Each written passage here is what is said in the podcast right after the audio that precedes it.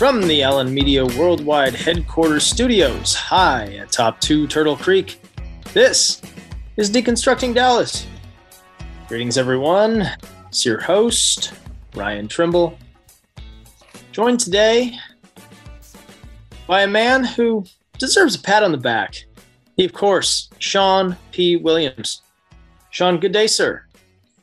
Good day, Ryan Trimble. You know, doing the best we can to adhere to podcast etiquette. We try to record evergreen episodes, and so we don't always necessarily identify when we're recording. But today, I would be remiss if I did not recognize that we were recording on Veterans Day, and we would like to thank and remember all those who have served this nation and uh, just give a special, special uh, shout out of gratitude to all other veterans. I, I, saw your your Twitter post today about your your grandfather. That was cool, Sean. Yeah, I wish I had posted the front and back, and I think I, I will probably post the back of that card and probably do both to Facebook. But during some research on ancestry, I did come across the World War One draft card for my grandfather, Clyde Sutton Sr. And his son, Clyde Sutton Jr., my uncle, served in World War II. So, um, and I have uncles who served too. But it's really, I was really grateful to be able to come across that piece of history from my my grandfather. Yeah, it was, it was, it was cool to see. I'm glad you did some research online, um, like I have before.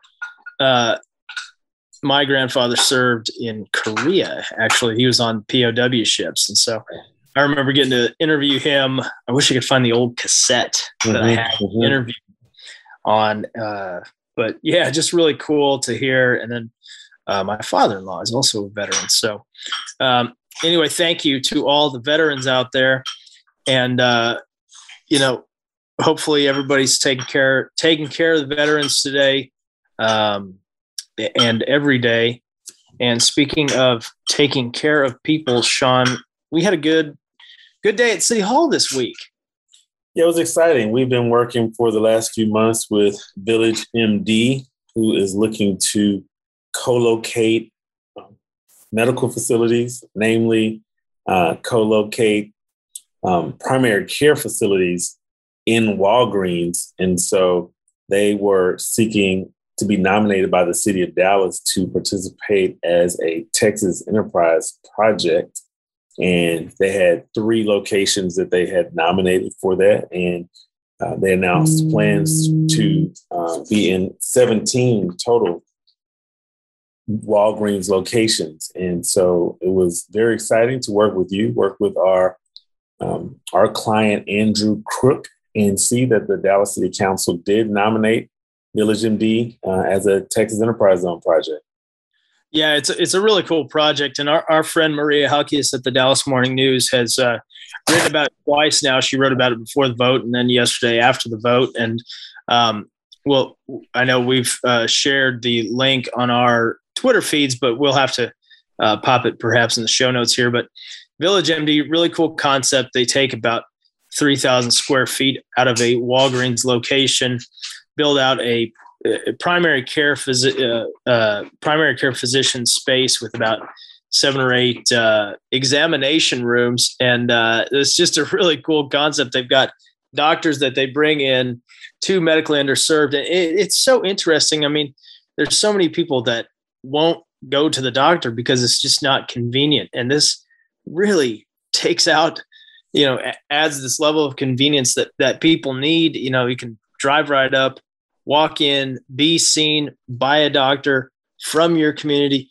that you trust and and and you know take care of your yourself and um uh you know just such an exciting project. And you know i just i just applaud you sir for your leadership on this issue.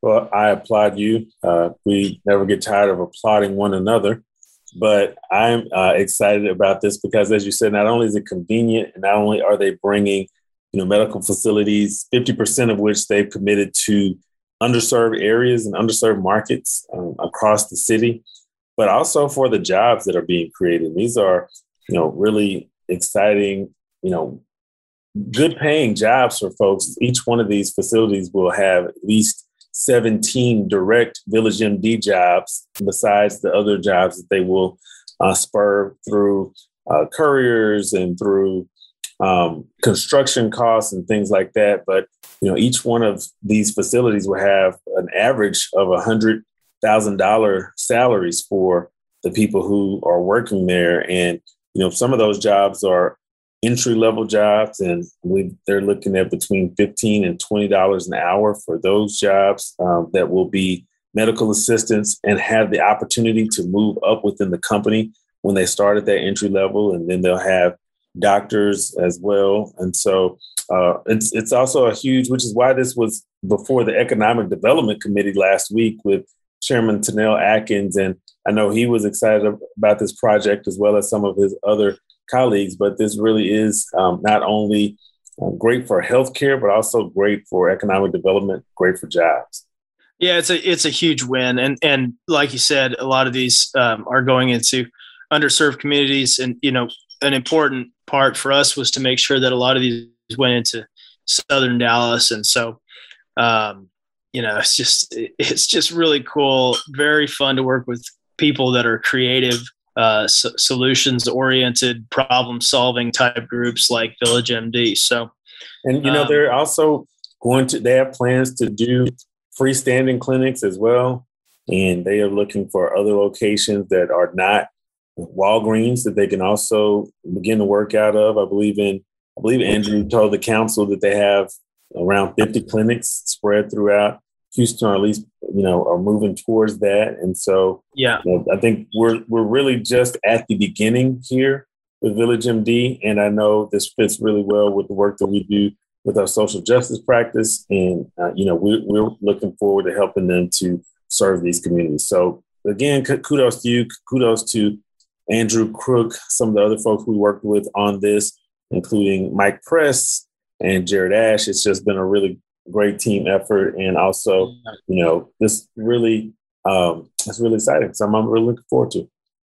Yeah. And speaking of uh, people making impacts in the community, we've got a really great guest today to share with our listeners. He, of course, Curt Hazelbaker, the president and CEO of the YMCA of Metropolitan Dallas we are very fortunate to work with the Y, and you know, almost everybody in Allen Media works with the Y at some point or other. You know, a lot of times we may work in our public relations practice or public affairs practice, but you know, throughout the company, we usually all have an opportunity to do something related to the YMCA um, client, and a lot of that's because they are doing so much great work. They're doing great work all over the city in so many different areas, which is why I've been excited to bring this interview with Curt to our listeners. Well, let's get right to it right after this quick break. This is Deconstructing Dallas, Ryan Trimble, Sean Williams. Stick with us.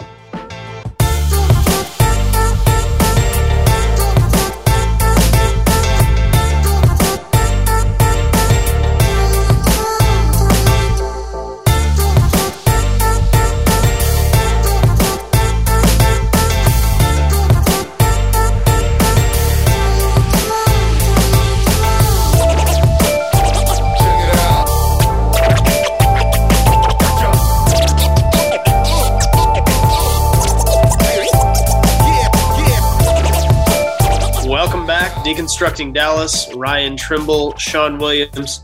Sean, very excited today to be joined by the president and CEO of the Metropolitan, uh, excuse me, the YMCA of Metropolitan Dallas. He, of course, Curt Hazelbaker. Curt, welcome to the show. Thank you. It's good to be with y'all. Now, we've got to know you here at Allen Media, of course, but for our listeners who aren't familiar with you, can you share a little bit about yourself and your story? Yeah, I started with the Y. Well, first, I appreciate the opportunity to be with you guys today. I started with the Y uh, as a day camp counselor in 1983. So I've been at this for a little while, 38 years. Really didn't know much about the Y when I got started. Um, we had moved to Texas. My cousin was a program director at one of our Ys and said, You guys need jobs My brother and I, yeah, we need jobs. And Curt, you're the oldest, so you're going to drive a bus. So had never driven a bus, never been to camp, and now I'm a bus driver and a day camp counselor. So I tell people that was my first experience in the Y, but I got to experience the firsts through the eyes of a six year olds because I had that first summer, I had a different group of 10 six year olds every week. And the camp was on Lake Lewisville. We'd bust the kids out there, and a lot of them had never seen a lake. Some of them never been out of Dallas. And so the camp had canoes and sailboats, archery, horses. And watching these kids who had never got to experience that was really pretty cool to be a part of that for um, you know, six year old, six year old boys is who I had. But anyway, that's kind of where I got started in this. And that led to doing different things with the Y. I left Dallas in 2003, went to Winston-Salem, North Carolina as initially the chief operating officer and became CEO there in 2007. And I got back to Dallas January of 2017 as the CEO here. So be five years in two months. And I got a great gig. I love what I do, work with great people, so it's uh, it's a lot of fun. Yeah, you work at, at a great organization. We're fortunate to work with a lot of those same people, and we work with other great nonprofits and great organizations. But one of the things I really admire about the Y is its longevity and, and how long and how it's able to remain relevant, you know, according to what time it's in. And so what, what do you think are the keys for the Y being so effective for so long? Yeah, and your point's a good one as far as effectiveness, Sean. We have been around since uh, 1885. Um, you know, back then, the Y was uh, we were downtown. We had one location. We had a reading room, a gym. Cowboys would ride in uh, and uh, pay a quarter to take a bath at the Y. You know, so that the Y the Y met the needs back then what they were, and I think the the ability to last so long has been the flexibility to adapt with what's happening on the ground. So, you know, you think about 1885, we've been through two world wars. Uh, the Peace Corps started as a from an I, uh, YMCA World Service. That was the impetus for the Peace Corps to get started. We just adapt to what's going on. You know, with the pandemic, with with that hit us, uh, you know, we we like everybody else had to close. March 16th, we get the notice to close. First day close is March 17th. Not knowing what's going to happen, but we knew there's people that are going to have to go to work who have kids. Let's take that burden off worrying about what's going to happen to my kids. So we started the emergency child care work that was free to first responders and healthcare workers. Started food distribution. We've been doing some of that and really ramped that up. Gave away computers to kids who couldn't couldn't learn virtually. Um, blood drives, about 65 blood drives now. And so it's just the ability to adapt, I think, is one of our strengths that uh, those needs in the community, we're going to be there to meet them. And you know, the other thing I'd say to your question, Sean, is that we, we have 16 Ys in our system plus two camps. And if you've been to one of our Ys, you've been to one Y because it they, they don't look alike. They don't, the needs in those communities are a heck of a lot different from right. community to community. So Southern Dallas is different than the needs in Waxahachie or Rockwall or Plano, but we're meeting those needs, whatever they might be. So I think that's what's we've been able to stick around so long because of that. You know, Curt, you mentioned the, the 16 uh, locations and, and, you use the word community a lot. I heard you say that word a lot. Um, you know, earlier this year, I know that you all uh, had the building that housed the Moorland YMCA in Ledbetter, and it was sold to uh, the group For Oak Cliff, a group that we've worked with here at Allen Media, and know uh, T- Taylor and, and, and Xavier and, and, those guys. And so, um, you know, I know the organization Oak Cliff wanted to make sure uh, to respect the history of the Moorland YMCA throughout the process. So, how do you feel about the outcome? I, I think it was great. Short answer, it was great, Ryan. That it, you know, we made a difficult decision during the pandemic to close three of our Ys, and, and one of them being the Moorland Y. And uh, I, I, don't know how many people know Moorland has a very rich history in Dallas. It, it was founded in 1930 When you look at who have come through the doors of that Y and spent spent the night at that Y or spent time at the Y, Dr. Dr. Martin Luther King spent a night at that Y. So it had a very rich history. It moved to the location on Ledbetter in 1970. We bought the land in 70 and it was opened up at 72. And we wanted to keep that rich history alive and the impact the Y was making in the community. And we felt like, as we looked at groups that were interested, For Oak Cliff just made so much sense with what they do, where they do it, uh, to partner with them. So they they have been a phenomenal partner. It's worked out great from their standpoint. I think when when I've talked to Taylor, it's worked out great from our standpoint. We partner with them. We'll work with them next summer to do swim lessons. Uh, there's a nice pool at the Moorland Y but we're going to keep that Moorland history a part of the Y. We move that name to our Oak Cliff Y. It's the Moorland Family Y YMCA at Oak Cliff. The history of Moorland had been downstairs at the Moorland Y. When we redo the work, it'll be when the first thing you see when you walk in the lobby. You'll have the history and that rich heritage. We want to keep that going, and the community know to know what the rich heritage is of that Y. So very pleased with that partnership. It's worked out great for us. I think Taylor would say the same thing. Uh, I know a couple of their board members have told us from their standpoint it works out great. So it really ended up being, I think, a win-win on what could have been a very difficult um, situation for the community to accept. Well, Curt, you talked a little bit about earlier about um, the pandemic and how you've responded to that. Also, there were the winter storms earlier this year. That, that seems like a long time ago. that was still 2021. Uh, can you talk a little bit more about the Catalyst Initiative and just what that's meant for the Y and, and, and for the people that you serve? Yeah, uh, I will. We, we had a before this. I had a meeting with a, a group, and one of the board members says, "You know, we had 50, we only have 58 days left in 2021." I was like, "Wow." That doesn't seem like long, but by the same token, man, we can't get out of this year quick enough. right.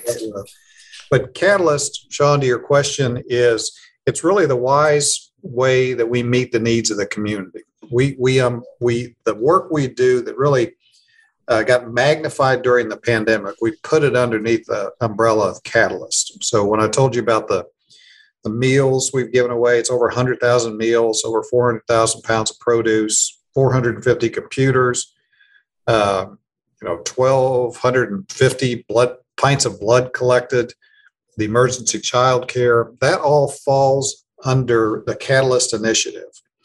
But the initiative goes to other branches as well. It's not just a Southern Dallas focus. So, Sean, you talked about the the winter storm, the snowmageddon thing in February. We opened up um, several of our Ys that had power as warming centers. So, so much of our communities, so many of our communities didn't have heat or electricity. Our Ys that had heat and electricity, we opened up, people could come in and shower, they could charge their phone, uh, they could blow off steam working out or go play basketball in the gym. It really worked out great that the Y could stand up and do that. So, Catalyst, uh, the needs in the different communities under Catalyst, the branch defines what those needs are and then tries to meet those two examples I'll give you Frisco and Plano. I was up at those two Ys in the last couple of weeks. They have given a, collected and given away uh, over a thousand pounds of clothes each, working with runaway teen runaway shelters, where we've collected the members bring in the clothes, or staff brings in the clothes, and we take that to these shelters. Well, those are needs in those two communities that we've got a lot of people coming through our doors. How can the members help the community. And it works out well. It's just the, the Y can be a convener and a catalyst underneath the initiative to uh, meet those needs. This is Deconstructing Dallas. We are talking to Curt Hazelbaker, President and CEO of Metropolitan Dallas YMCA. When we come back, we're going to talk about the Turkey Trot, uh, see how we might all be able to get involved in that. So hang with us through the break. This is Deconstructing Dallas. Sean Williams, Ryan Trimble. We'll be right back right after this.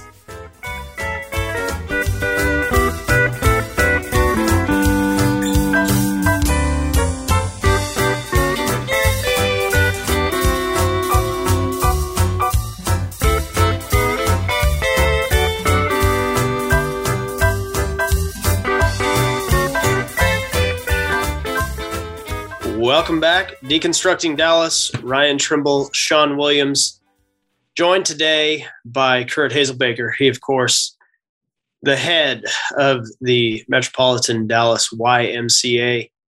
Curt, we were talking, uh, you'd mentioned before the break about uh, your swim lessons, and I know that the Dallas Y has a new goal to eliminate childhood drowning in North Texas.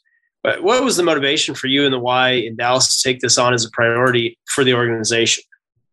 Yeah, we had been doing a program called Safety Around Water, Ryan, for years. And, and Safety Around Water is a apartment swim during the summer. Our staff go out to apartments um, in predominantly Hispanic or African American communities. We go there for a week. Uh, we provide swimsuits, and the goal is if a kid falls in the water, they can get on their back and swim to their side. And we had been doing that and doing it well, and about 3,300, 3,500 kids over the summer. And a couple years ago, reading the morning news, it seemed like every week there was a drowning. And there was, and a lot of times there'd be a drowning where a kid went in, and then a second drowning when an adult went in to get the kid. Neither one of them could swim. And they, you had two drownings. And so what it struck me as we, we have 18 pools. The Dallas Y owns 18 pools, and we're doing a summertime program. We should make this a bigger goal. So we went through a strategic planning process. We did a feasibility study and talked to different people. And our goal is to eliminate childhood drowning for kids four and under. It's the second leading cause of death next to birth defects. And it's the silent killer. People think that, you know, if my kid's in the pool, I'm going to hear them splashing around and I'll know something's wrong. And it just doesn't work that way. That the 88% of the kids that drown are within 15 feet of a parent and they just go under and it's where where did sean go uh, and that's the reality so we said we can do something about that so we have a goal to raise a half million dollars to make this a year-round program to partner with school districts. DISD has talked about bringing three elementary schools to our Park South Y, where we teach their kids for a week. The goal is to raise a half million. We have raised 250,000 of that to this point. So it's just something from a community perspective we should do. We should step up and say, we're just not going to put up with this. This is preventable. We can do something, and we're the right one to do it. So we'll do it with others. We don't want to do it just by ourselves. The Fort Worth and Arlington Ys have made this commitment. But we'll look to partner with anybody who's got a pool, school systems, cities, whatever it might be. We all should own this. This the Y can make it as initiative, but we all need to own this. It's great.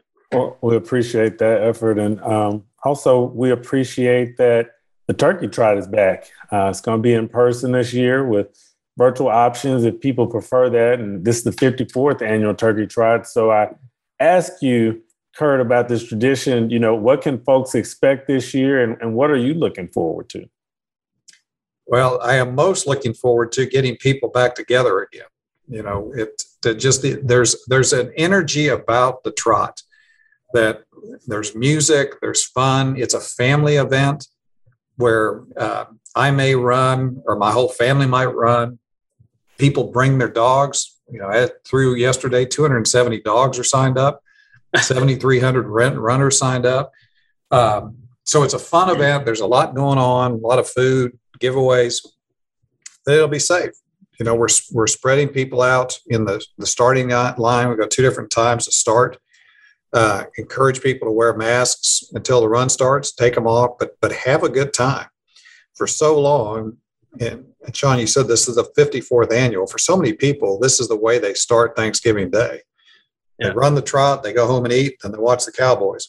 And we have been a part of that tradition for so long. Having to cancel that run last year was one of the hardest things I've ever had to do. Uh, but to get it back in in person again with the virtual option is just something we're all looking forward to. We're all excited about. Well, that that's exciting, and and uh, and look forward to to that being a big event for y'all. You know, Curt, I, as we're sitting here, I'm seeing the Y logo and I'm feeling nostalgic, thinking back to when my mom used to take me with her when she would uh, teach jazzercise at our local Y growing up. And uh, um, you know, leg warmers aside, I know that a lot of other folks uh, share the nostalgia and good feelings for the Y. So, um, uh, we, you know, but we've got a lot more Texans and a lot more folks moving here. So I was hoping you could tell us a little bit about the, the Y's future plans for growth, especially, you know, like I said, as our community continues to grow. Yeah, and we we recognize uh, Ryan that we've got to we've got to grow to remain relevant. As Dallas continues to get bigger, we have to say how can we get out and meet different needs in different communities. So a couple ways we're doing that. Um, uh, the city of Midlothian, way down south, passed a bond in May. They have wanted a Y for a long time to the point they put a bond election up for a rec facility that um, got approved. That will be the Midlothian YMCA. They will build, we will operate. So there's an area that we're looking at. We have talked to other communities about partnering with them to provide different programming. Royse City is an example out east that will do their youth sports programs. Um, Celina, Prosper have expressed interest in us trying to do something with them. So we're really looking to see where these areas are. How do we get in early so as these communities grow, we're a part of that growth. And then as the community grows up, the Y grows with it. I think one of the neat things that we're really excited about is uh, at the end of last year, we were fortunate to receive a $10 million gift from Mackenzie Scott. We've had a task force look at what do you do with $10 million? How do you invest that so that it makes a meaningful impact and, and it can truly change how the Y operates? We're taking a portion of that gift to buy two mobile YMCA's. They're either going to be buses or trailers. You imagine all branded out, music, where they go into communities that either have a Y, um, and we go in there to celebrate field days at schools, or maybe do jazz. We don't call it jazzercise anymore, but group exercise or aerobics. It could be a food distribution. We go into a community that needs food, and we're handing out food out of the trailer or to go into a community that doesn't have a Y and we come out and do youth sports or something like that. So we're really excited about getting those two. Uh, we've got a staff team working on what does it look like now? How do we program it? But the intent with those things is they're not sitting in a parking lot.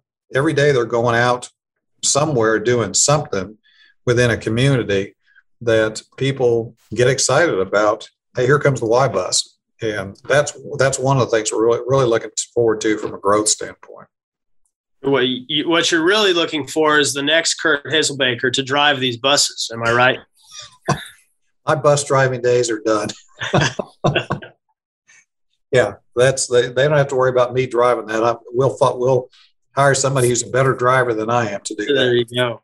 There you go. Well, um, for our listeners who want to find more out about you, Curt, about the work of the Y for sure, what are uh, are the ways that folks can can find you guys?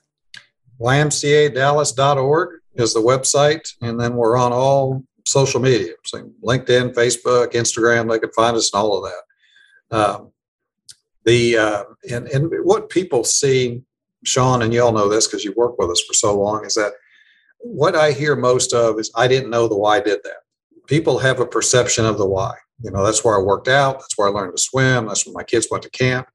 And when they look at the things we do around education, the safety around water, I talked about STEM, people are surprised about really the, the magnitude of the organization. And that kind of goes back to your question, Sean, about relevance, that we're providing things that the community needs that's different than when we started. We're doing it now. We may not be doing it in 10 years because there may not be a need for it, or we may have exploded in something that, that really proved to be a need. Well, Curt, we, we appreciate you. We appreciate your staff greatly because they're just great folks to work with. And uh, we're always here to help. And uh, we are looking forward to continuing our great partnership. We are as well. Uh, this is Deconstructing Dallas. We'll be right back after this. Uh, hang with us.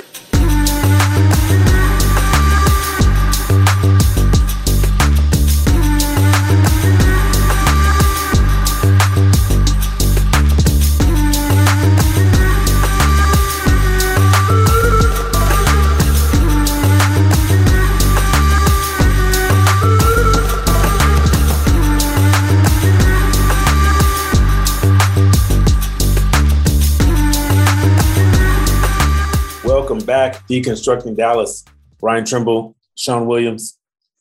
And man, it's just been really good. We we're on a, a, string of great interviews, and that was some great information from a lot and a lot of great experience from Curt Hazelbaker. Man, I really enjoyed talking to Curt and uh, appreciate him uh, making some time for us. He's a good guy, and he's out driving the bus. I don't think he's ever stopped driving the bus, Sean. It's, he's just a, a, a great leader, and really appreciate him uh, sharing sharing his uh, time with us.